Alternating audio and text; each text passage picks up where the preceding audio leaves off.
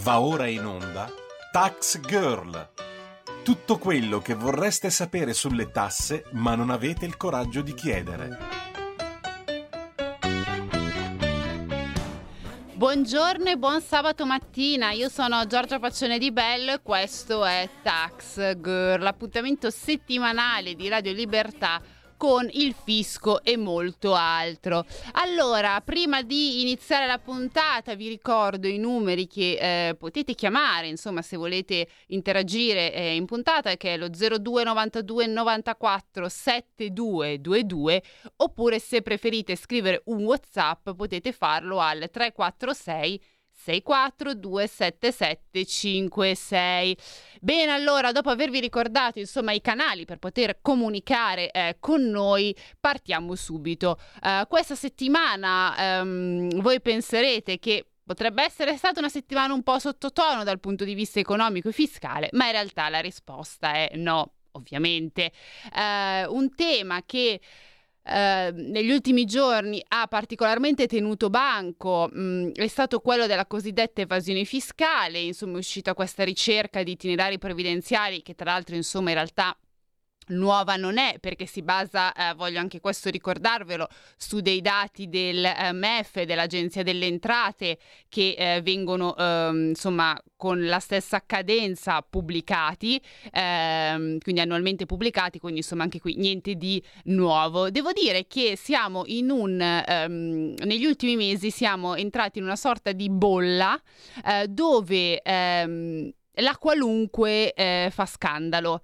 Eh, siamo partiti con il voler mettere le mani nelle tasche degli italiani, poi siamo poi passati al mh, concordato preventivo, eh, alias per molti, ovviamente vi ho spiegato che non è vero, eh, si fanno sconti agli evasori, e adesso si è passato a scandalo, eh, in Italia c'è l'evasione fiscale dell'IRPEF. Quindi siamo entrati, non so, eh, spero che a breve ne usciremo, in questa bolla dove tutto fa scandalo, soprattutto fiscale, ma fa scandalo soprattutto fiscale perché non si conoscono i fatti, non si conoscono i fatti perché non si conosce la materia, perché perché non si segue la materia, e di conseguenza quando escono determinate ricerche o studi Eh, si urla, eh, ci si straccia le vesti per poi cose che tutti gli anni vengono diciamo riproposti e dove i dati cambiano ben poco.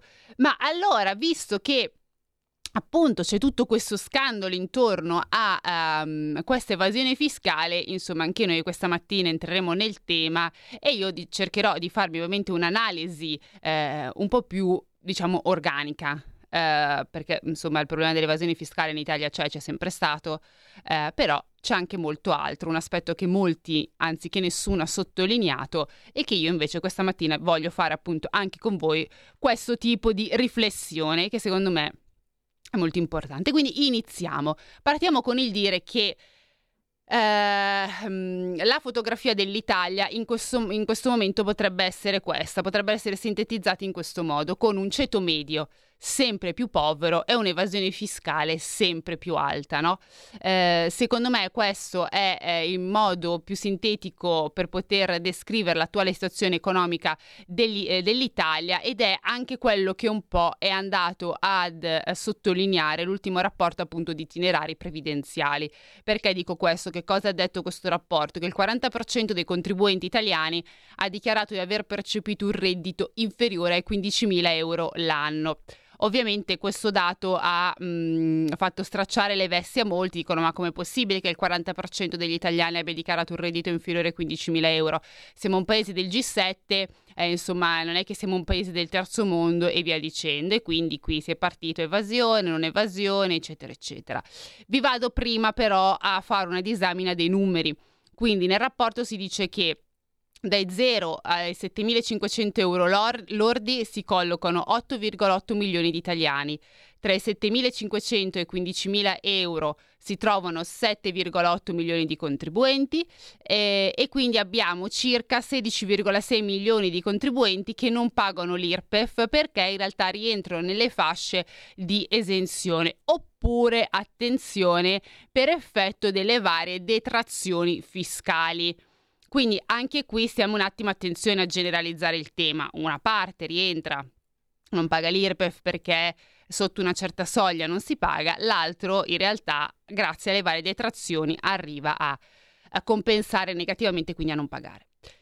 Nel complesso quindi si può dire che le prime due fasce di reddito, quindi da zero a settemilacinquecento e da settemilacinquecento a quindicimila, eh, i contribuenti delle prime due fasce di reddito pagano solo l'uno virgola settantaquattro per cento dell'IRPEF, una quota, una percentuale insomma che, come voi eh, potrete immaginare, direi che è ampiamente insufficiente anche solo a ripagarsi il costo della spesa eh, sanitaria, perché ecco un aspetto che molto spesso ci si dimentica è comunque con le tasse che si pagano si paga anche ehm, appunto la spesa sanitaria.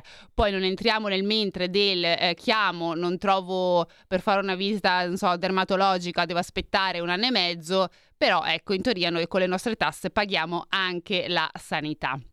Non entriamo ovviamente in questo capitolo perché sennò dovremmo stare qui anche per la prossima trasmissione.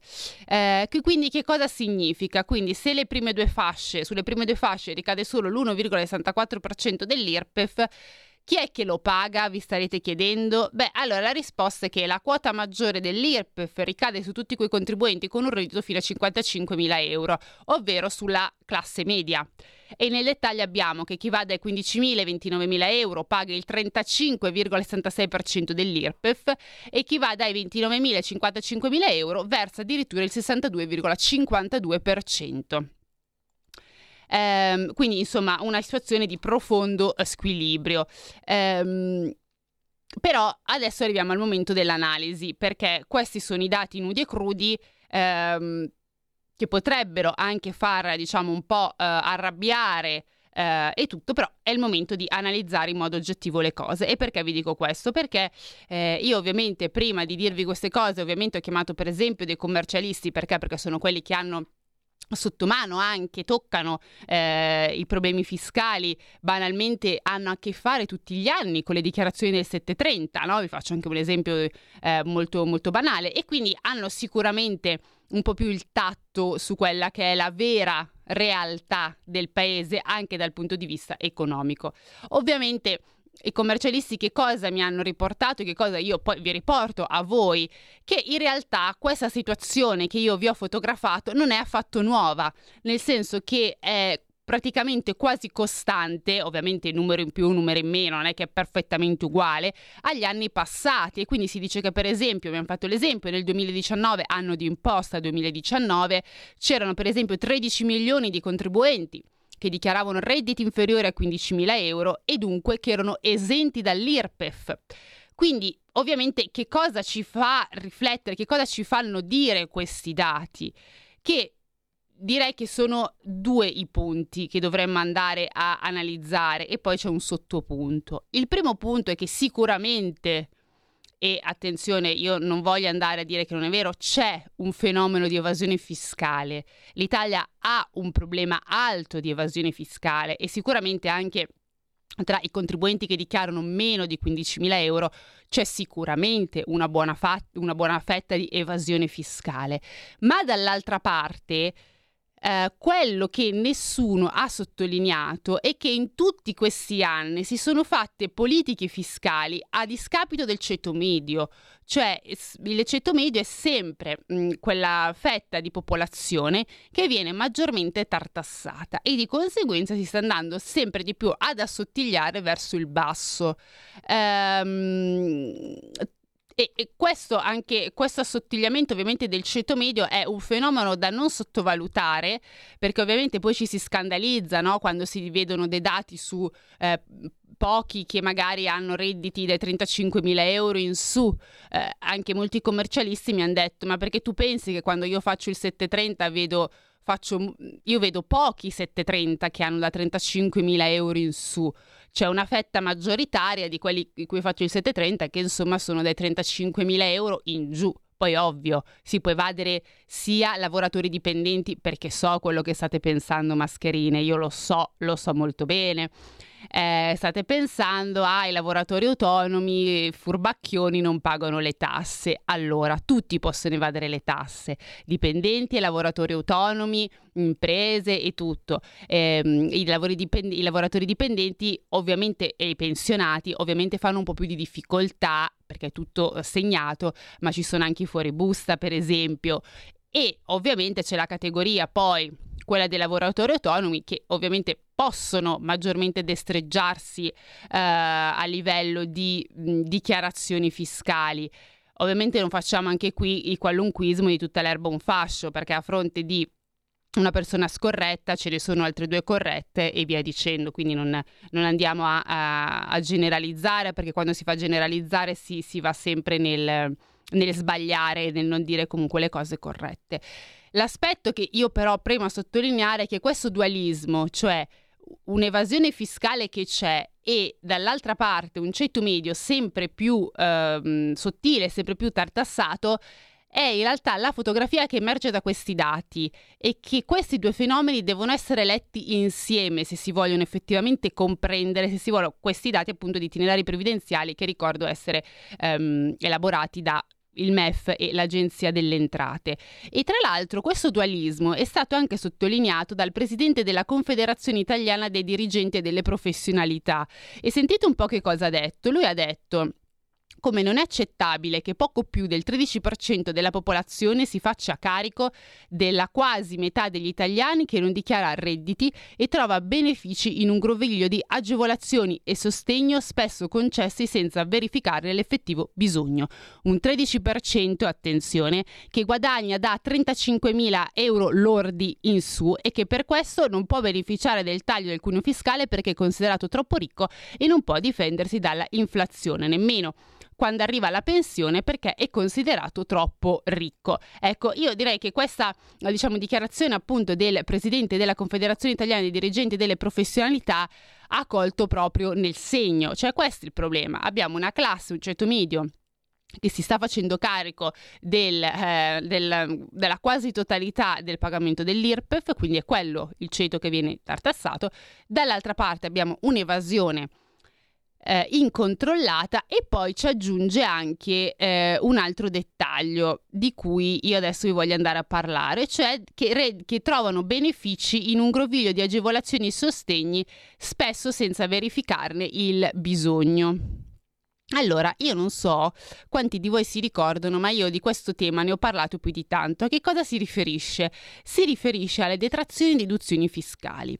In Italia noi abbiamo veramente una marea di detrazioni e deduzioni fiscali eh, e come spesso io vi ho ricordato, alcuni insomma eh, chi segue questo programma fin dall'inizio probabilmente sa già quello che sto per dire, mh, ma ne abbiamo così tante che nei report che vengono fatti dal Centro Studi del Senato ci sono molte voci bianche, ma non perché eh, non hanno voglia di scrivere i numeri, ma semplicemente perché non riescono a risalire agli effettivi beneficiari di quelle agevolazioni, non riescono a risalire ai reali beneficiari di quelle agevolazioni, di conseguenza non si sa neanche quanto quella determinata spesa fiscale, quelle determinate pe- spese fiscali pesano sulle eh, casse dello Stato.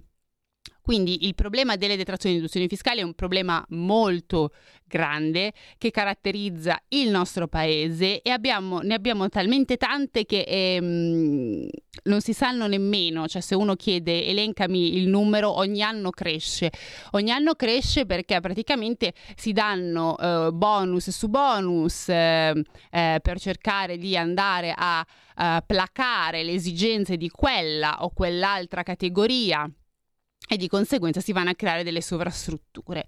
Ora, un aspetto interessante che c'è nella delega fiscale è appunto la revisione di queste detrazioni e deduzioni fiscali. Attenzione però, perché la revisione delle detrazioni e deduzioni fiscali è sicuramente un tema interessante e che deve essere fatto, però è anche un tema molto delicato, perché io vi ho anche sempre detto che le detrazioni e deduzioni fiscali servono ad abbassare la bolletta fiscale, quindi quante noi tasse andiamo a pagare a fine anno, eh, alla fine quello vanno a, um, a controbilanciare le tasse che dobbiamo uh, pagare. Quindi il tagliare le detrazioni e deduzioni fiscali bisogna farlo con una certa mh, diciamo ponderatezza, perché si rischia di andare ad aumentare, a far aumentare il carico fiscale, ecco, tendenzialmente del ceto medio. Eh, e perché dico questo? Perché mh, allora sicuramente il ragionamento sulle spese mediche, Eh, quello non, non viene toccato, non viene toccato perché eh, anche qui eh, il governo è già intervenuto con un decreto attuativo. Eh, per i redditi sopra i cinquantamila euro è stata messa appunto una franchigia di duecentosessanta euro per tutte quelle detrazioni e deduzioni fiscali del diciannove per cento. Eh, ovviamente hanno precisato sono escluse le spese mediche, cioè le spese mediche, il ragionamento qual è? Che anche se sei ricco, ok, però hai una patologia, che quindi di conseguenza eh, ti, ti devi andare in, in farmacia a prendere dei farmaci eccetera eccetera, quelle sono ovviamente escluse. Sono ehm, ovviamente in questo caso hanno fatto tutte quelle del diciannove per cento, che insomma se sei ricco e vuoi una di queste agevolazioni, insomma vuoi beneficiare di una di queste agevolazioni, puoi anche farne a meno. Il ragionamento è stato questo. Però a parte il ragionamento appunto sulle spese mediche, eh, che è un tema molto delicato, probabilmente si danno a escludere anche Eh, la, l'agevolazione sui mutui, eh, però a parte alcune eccezioni si devono andare a tagliare, e il tagliare bisogna capire, perché appunto diventa difficile tagliare eh, delle detrazioni e deduzioni fiscali di cui non si conoscono gli effettivi importi.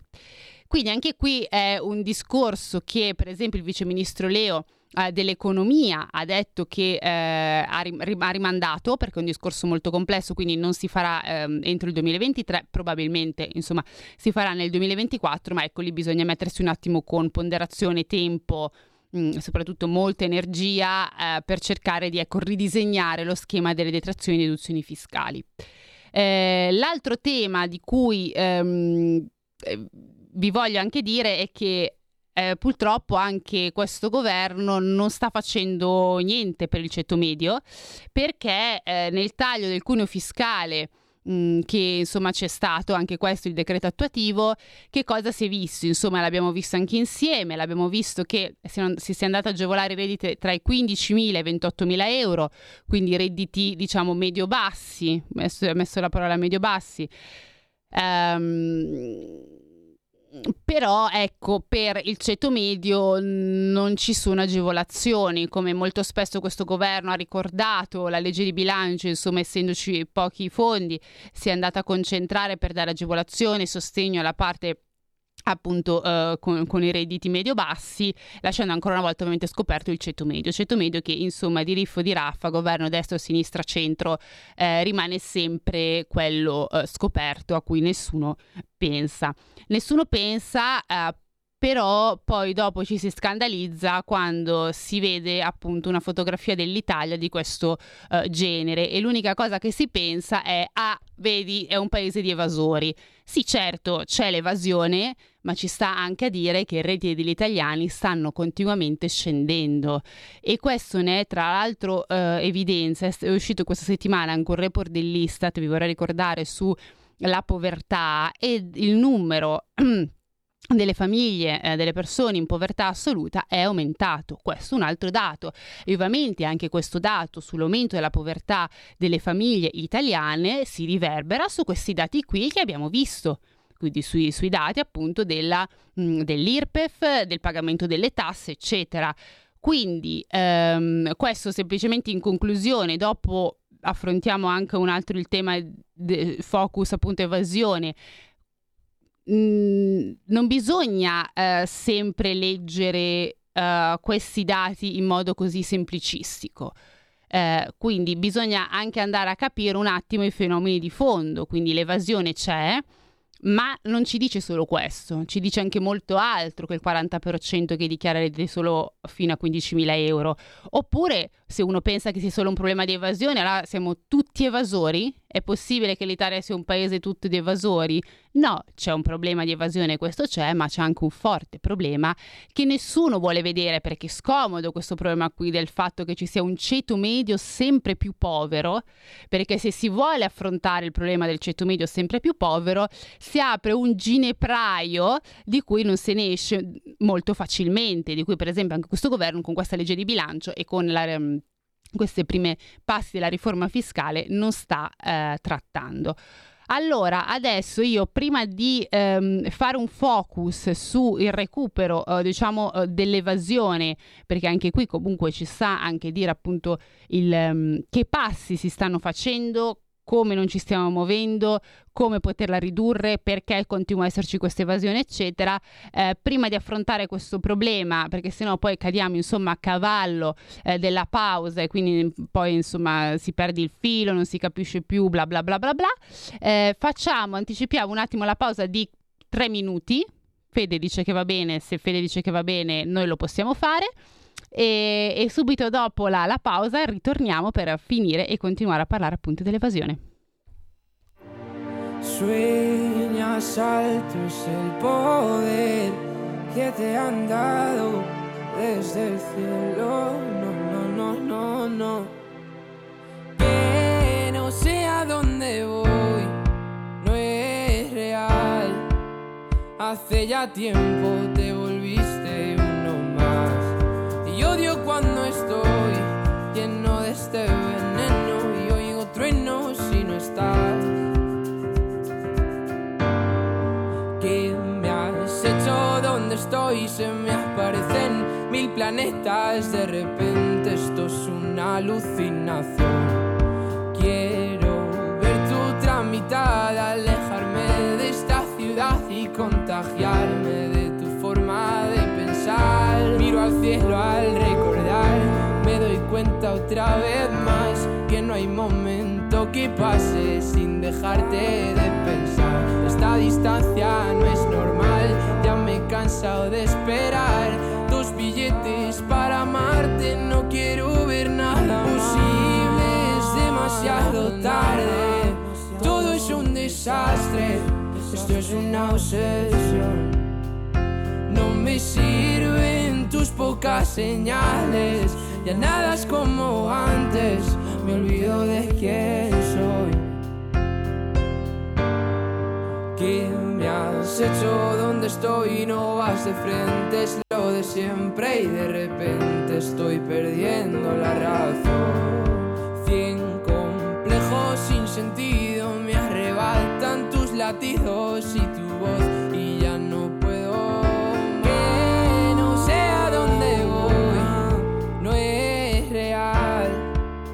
Hace ya tiempo te volviste uno más. Y odio cuando estoy lleno de este veneno y oigo truenos si no estás.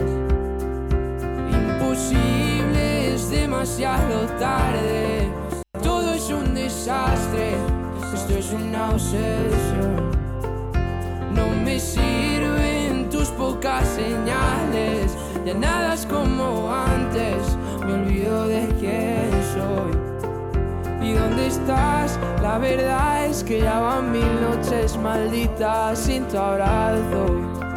Es algo raro, estoy viciado a tu amor, a tu amor, a tu amor, amor, no, no, no, no.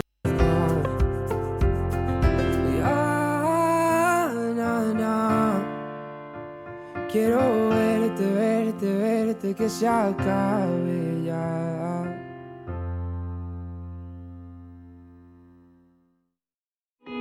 In quanti ti promettono trasparenza, ma alla fine ti ritrovi sempre con la bocca chiusa e non puoi dire quello che pensi. Radio Libertà non ha filtri né censure, ascolta la gente e parla come la gente. Un nuovo modo per sostenere la tua radio. Visita radio libertà punto net. Ti basta un click e potrai versare il tuo contributo volontario direttamente online. Potrai donare con ogni tipo di carta di credito, anche prepagata. Ti aspettiamo online su radio libertà punto net. Sostieni la tua radio con il tuo contributo volontario. Radio Libertà. La tua radio. Diamo voce alla nostra gente.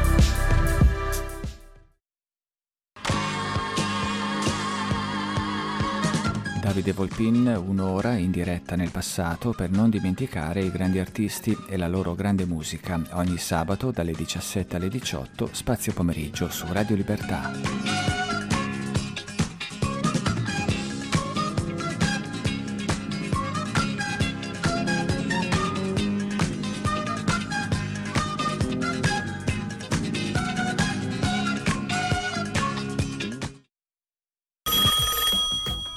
Pronto? Avvocato. Mi dica. C'è bisogno di lei. Sono l'avvocato Celeste Collovati. Con me parlerete di pensioni e di diritto del lavoro e tutte le problematiche inerenti al lavoro. Ciao a tutti, sono Massimo Leonardi, avvocato e dottore commercialista. Con me parleremo di diritto tributario, diritto societario e danni da malasanità.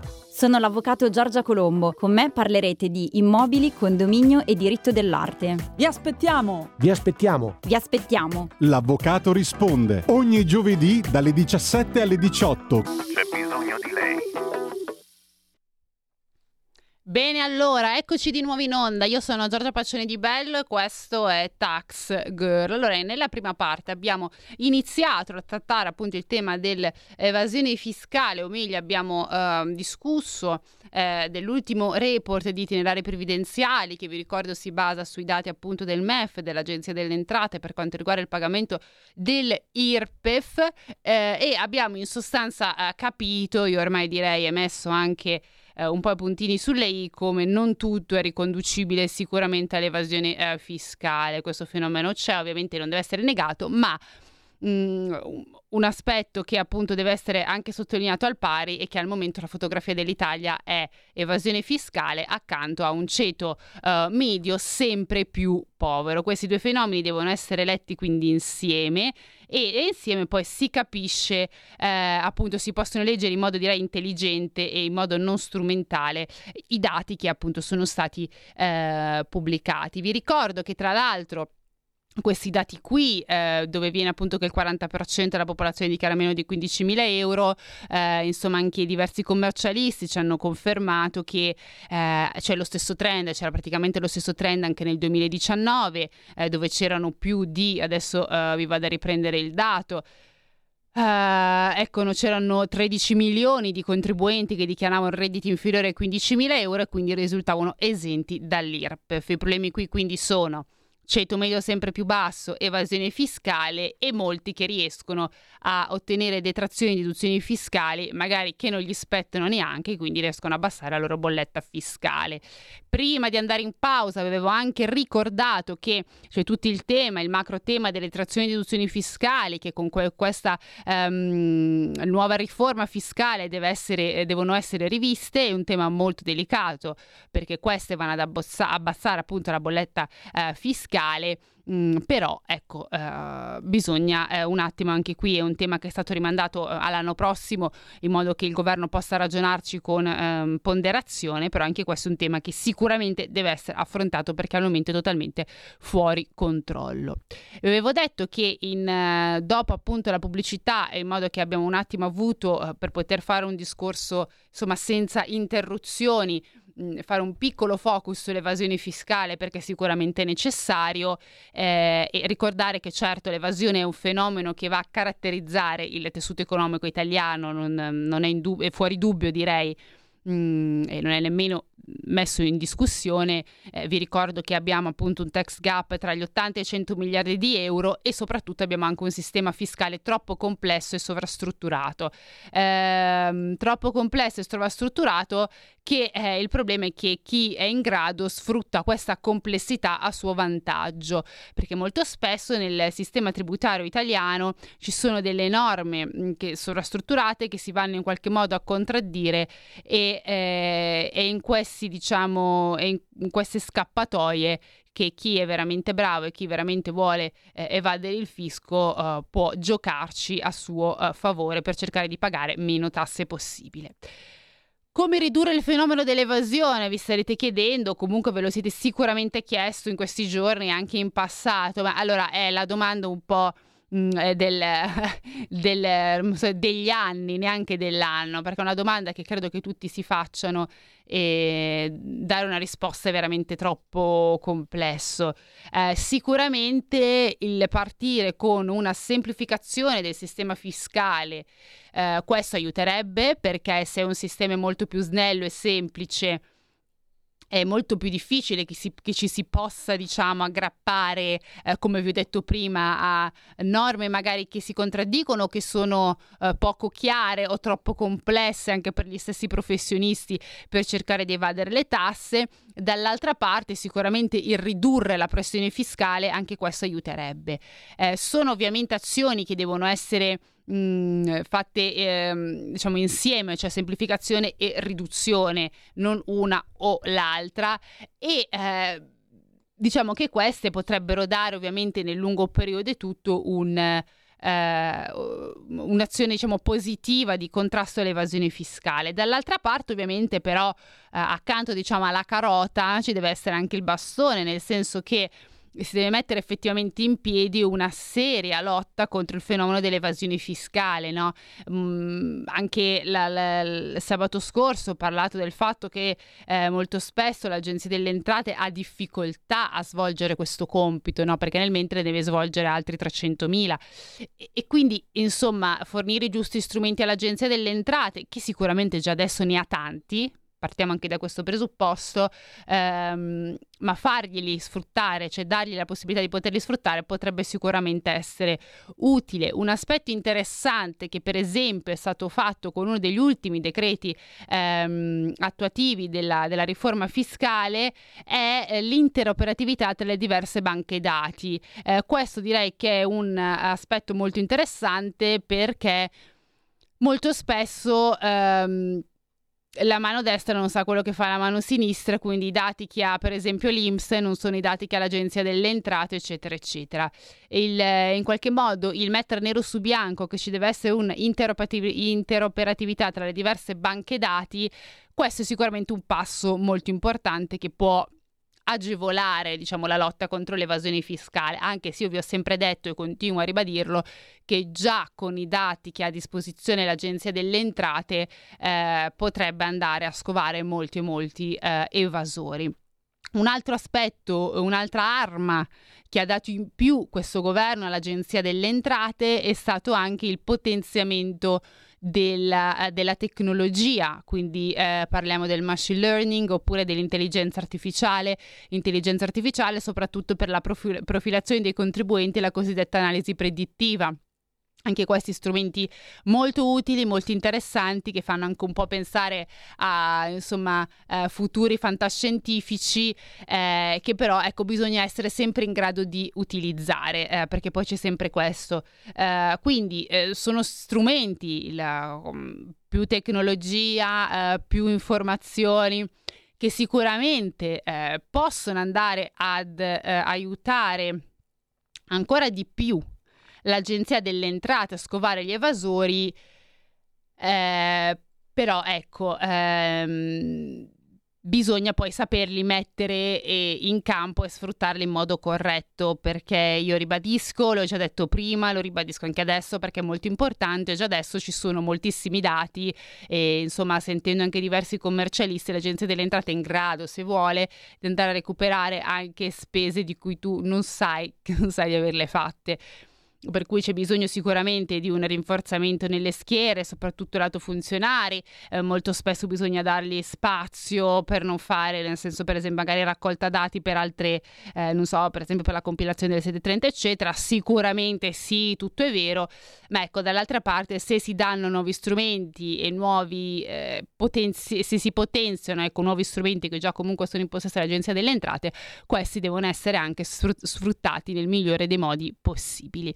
Quindi insomma staremo anche a vedere se con l'intelligenza artificiale dalla sua parte eh, e più tecnologia l'Agenzia delle Entrate farà progressi. Ovviamente questi lo vedremo tra un anno eh, perché usciranno ancora i report appunto del, del, delle entrate fiscali diciamo divise tra I R P E F o meno tra un anno, eh, quindi tra un anno vedremo se anche la notizia di quanti italiani pagano l'I R P E F rifarà di nuovo scandalo eh, oppure no, oppure se questa bolla appunto del scandalizziamoci per la qualunque eh, grazie al cielo è finita.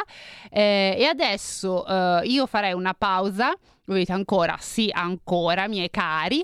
Ma perché? Perché cambiamo tema, perché un altro tema molto importante di questa puntata che è uscito e io sono sicura che chiunque di voi abbia il social, un social network, gli sia uscito un avviso da parte mh, di Facebook oppure Instagram, e ne parleremo, perché questo avviso non è così banale, perché riguarda la privacy e soprattutto i dati, i nostri dati personali, e quindi faremo una piccola precisazione su questo tema. Quindi adesso pausa, e poi però state, continu- continuate a essere con noi, perché insomma affronteremo questo tema della privacy dei nostri dati.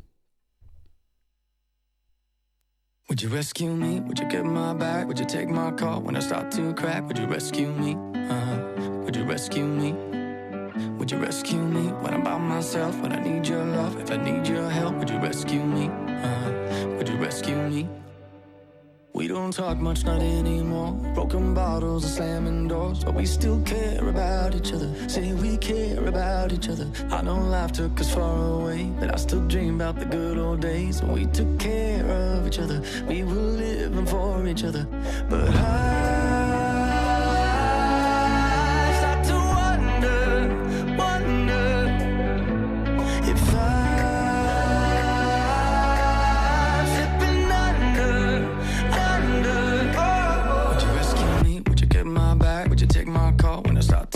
Would you rescue me? Uh-huh. Would you rescue me? Would you rescue me when I'm by myself? When I need your love, if I need your help, would you rescue me? Uh-huh. Would you rescue me? Would you rescue me? Would you give my back? Would you take my call when I start to crack? Would you rescue me? Uh-huh. Would you rescue me? Would you rescue me when I'm by myself? When I need your love, if I need your help, would you rescue me? Uh-huh. Would you rescue me? Yeah, I miss all the times we had. What you can't get back, and you can't find it in another man. Time, it ain't your lover. I don't care what you thought before, I'll be there anytime you call. Don't you ever call another, no need to call another. And I start to wonder, wonder if I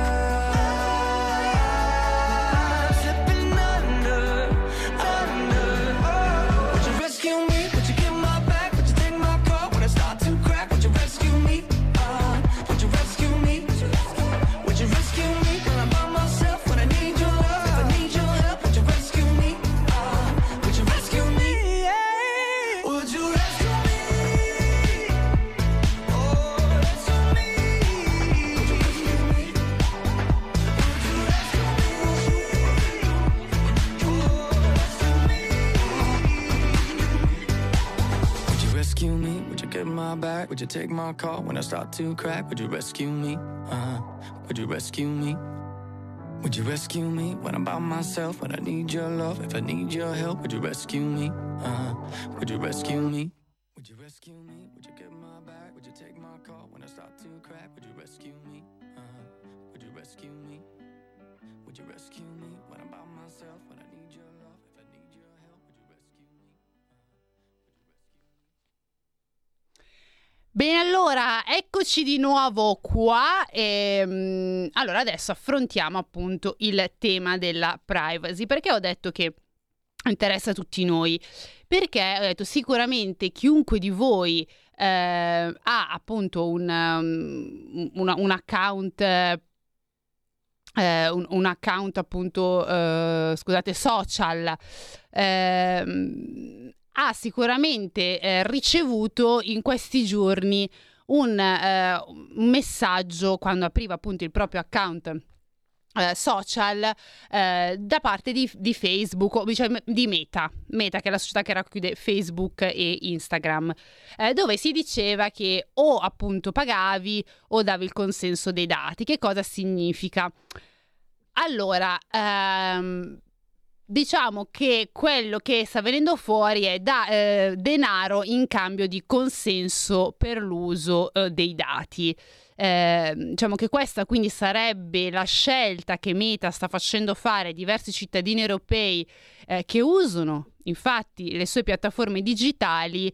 E che cosa eh, ti dice? Che ti viene chiesto se ti vuoi abbonare, pagando appunto questo abbonamento, oppure puoi anche non abbonarti e devi poi usare appunto i nostri prodotti senza, um, senza costi eh, aggiuntivi, però con le inserzioni.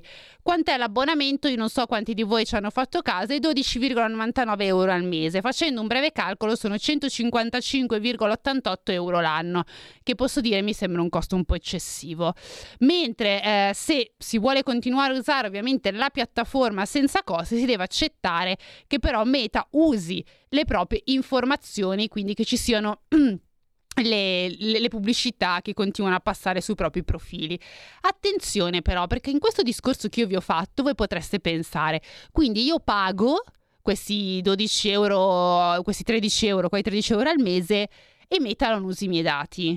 E no, perché io vi ho anche precisato, voi pagate e non avrete più le inserzioni. Quindi che cosa significa? Significa che se voi pagate questi dodici virgola novantanove euro al mese, Meta continuerà ad usare i, propri, i vostri dati, continuerà a profilarvi. L'unica cosa mh, che eh, avrete di vantaggio, se così chiamiamolo, sono le pubblicità. Quindi quando voi, non so, andate su Facebook, che andate sulla pagina e, e insomma e scorrete, scorrete, alle volte vi appaiono delle inserzioni pubblicitarie, così come su Instagram vi viene tolto quello.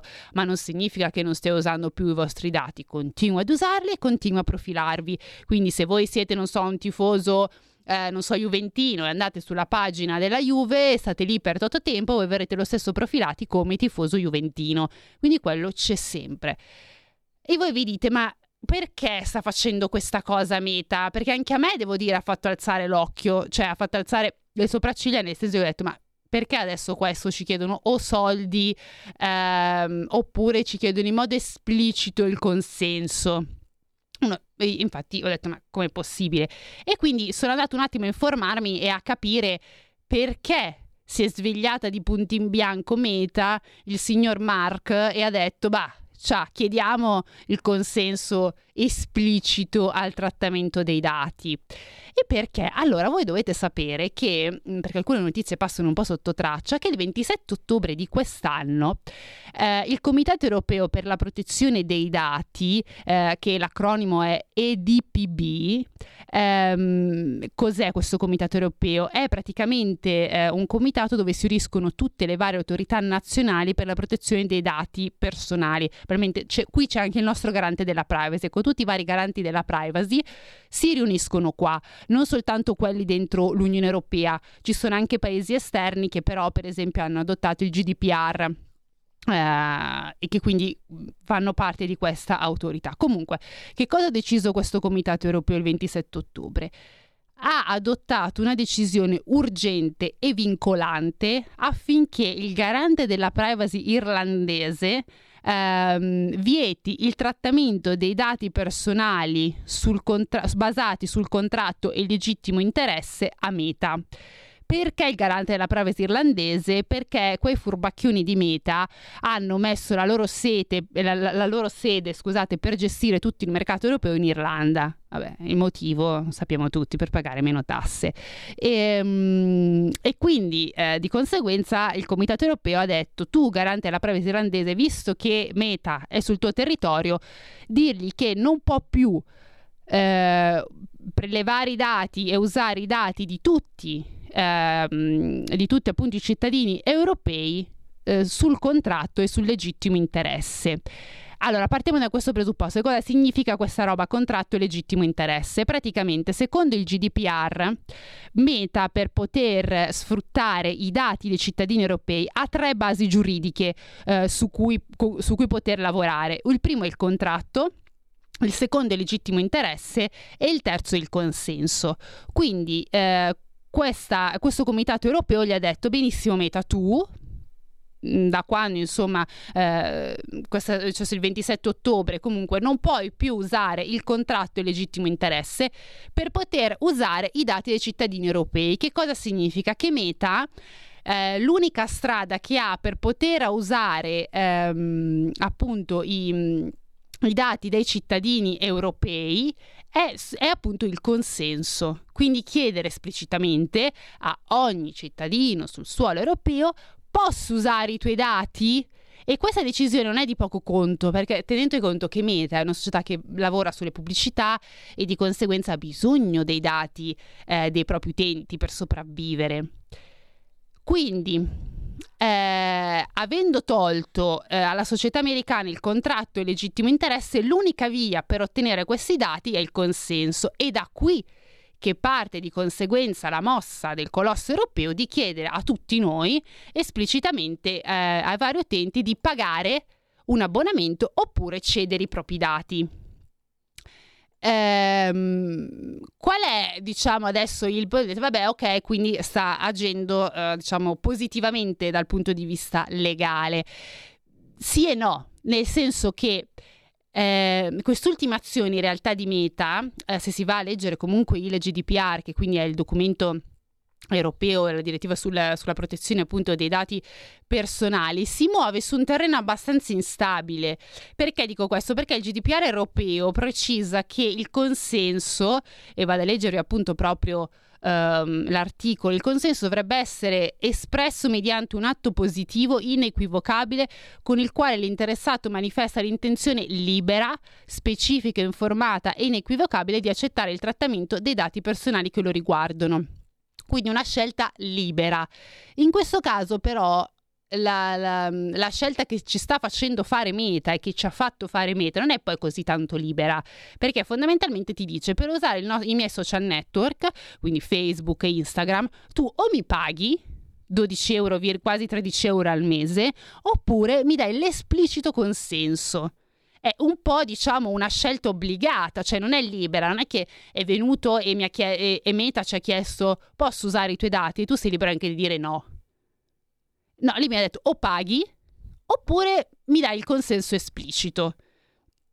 Quindi ovviamente eh, diciamo che si muove molto su- in una zona grigia eh, del G D P R, e che potrebbe essere molto borderline questo modo di agire, tant'è vero che la vicenda Meta è una questione ancora aperta, perché le autorità europee stanno proprio ragionando su questo modo di porre la questione, cioè denaro o consenso, se sia o meno congruo appunto al G D P R e al costo, perché attenzione, eh, adesso quello che stanno andando a, a decidere è ehm, che dovranno decidere entro tra l'altro una ventina di giorni, per cui insomma entro fine mese, se proprio si va lunghi, eh, si no beh, sì, entro fine mese, eh, inizio dicembre si dovrebbe già avere la decisione.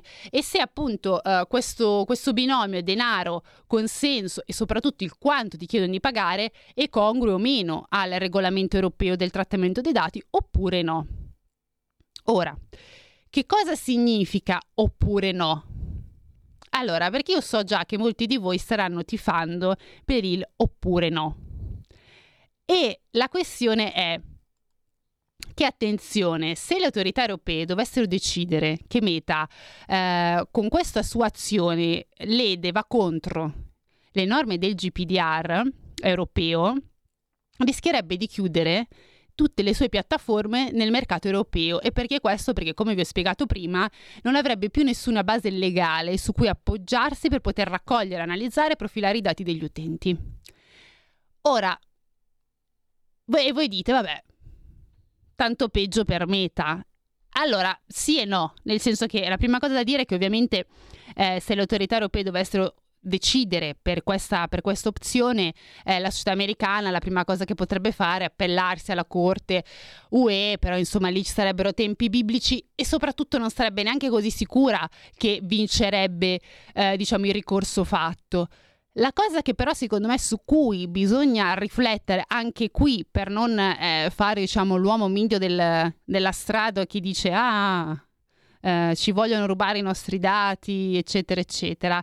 Il ragionamento è questo: la chiusura delle piattaforme di Meta eh, su tutto il suolo europeo, quindi non soltanto dell'Unione Europea, europeo, avrebbe ripercussioni pesanti anche sul tessuto economico, perché vedrebbe intaccate, prima cosa, tutti i nuovi lavori digitali, no?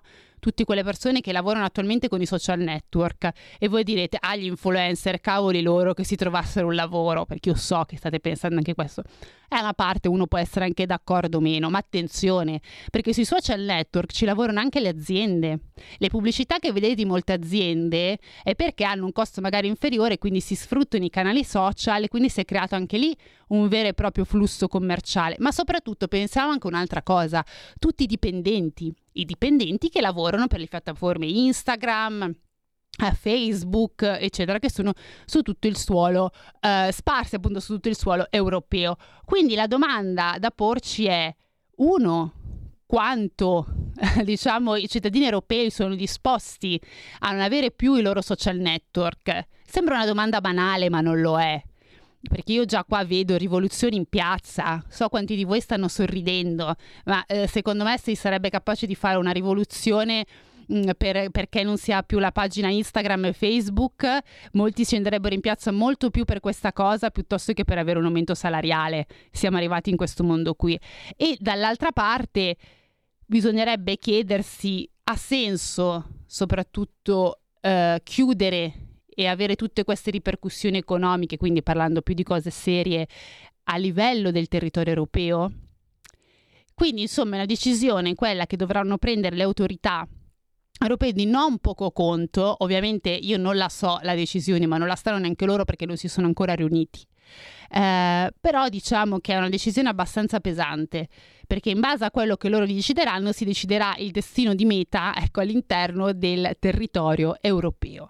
Quindi insomma mh, io vi terrò aggiornati anche questo per, per sapere se avrete o meno le vostre pagine social. Eh, ora si, si, si va scherzando, ora, mio parere personale, non credo che andranno a far chiudere baracche e burattini a Meta, ma insomma per ovvi motivi, però insomma staremo a vedere che cosa decidono eh, o meno. E l'altra riflessione che vi voglio lasciare è questa: noi siamo, siamo ehm, diciamo immersi nella tecnologia del mondo di internet, no? E pensiamo che tutto c'è dovuto, tutto deve essere gratis, tutto deve essere fruibile a tutti e a tutto, e tutto e tu, tutto e tutti. La domanda è però, non pensate che forse, e io Non, non mi esprimo nel modo positivo né in modo negativo, ma non pensate che forse dovrebbe, cioè che forse si dovrebbero iniziare a pagare alcuni servizi che anche alcune società che lavorano prettamente su internet e sul web iniziano a offrire? Vi lascio con questa domanda e con questa riflessione insomma da fare, poi potrete avere già la risposta in mente. Io non sono né positiva né negativa, non, non mi sono sbilanciata, però vi lascio con questa riflessione, perché secondo me tutti noi ci aspettiamo che tutti questi servizi di social network e meno, anche insomma in generale, servizi che offrono diverse piattaforme web, sia gratis perché è su internet. Ma secondo voi è corretto che questi servizi continuino a rimanere gratis? Così, insomma, vi lascio con queste domande. Eh, volevo rispondere un attimo a un... Mh, ascoltatore eh, che insomma, eh, perché ci tengo a questa cosa, dice: cosa siete diventati in questa radio? Adesso pure tifosi dell'Agenzia delle Entrate. Ora, eh, mi fa molto ridere, visto che siamo in chiusura, quindi ho due minuti per rispondere a, a, a credo, Mauro Capannolo, che si chiami questo ascoltatore. Ehm... No, mi fa molto ridere che tu dica questa cosa, perché in realtà io eh, sono l'ultima persona mh, che fa l'avvocato dell'Agenzia delle Entrate. Eh, insomma, se mi hai seguito negli anni scorsi, ma anche quest'anno, io sono sempre stata estremamente contro l'Agenzia delle Entrate, sono sempre andata a sottolineare le sue mancanze e lacune. Anche insomma questa puntata ho detto che ha tutte le informazioni possibili per andare a recuperare l'evasione, però ecco, secondo me bisogna fare un'informazione ponderata, cioè non ha senso scagliarsi sempre contro anche quando ci sono dei fatti oggettivi. L'oggettività in che cosa consiste? L'oggettività consiste nel dire che sicuramente è vero che l'Agenzia delle Entrate ha dei gap, ok? Ricordiamo tra l'altro, presa e chiusa, a parte chiusa parentesi, che l'Agenzia delle Entrate è il braccio armato del M E F, nel senso che, detto brutalmente, il M E F gli dà degli obiettivi da raggiungere ogni anno e lei li deve raggiungere, quindi questa cosa sia chiara a tutti, a livello di incassi, eh, di, eh, di, di, di, di, appunto, di incassi da portare. Quindi da una parte è sicuramente vero che l'Agenzia delle Entrate ha tutti i dati a disposizione per andare a recuperare l'evasione e non riesce a farlo. La domanda che però, ed è qui che entra l'oggettività, è il come mai. Si vuole pensare che l'Agenzia delle Entrate sia incompetente?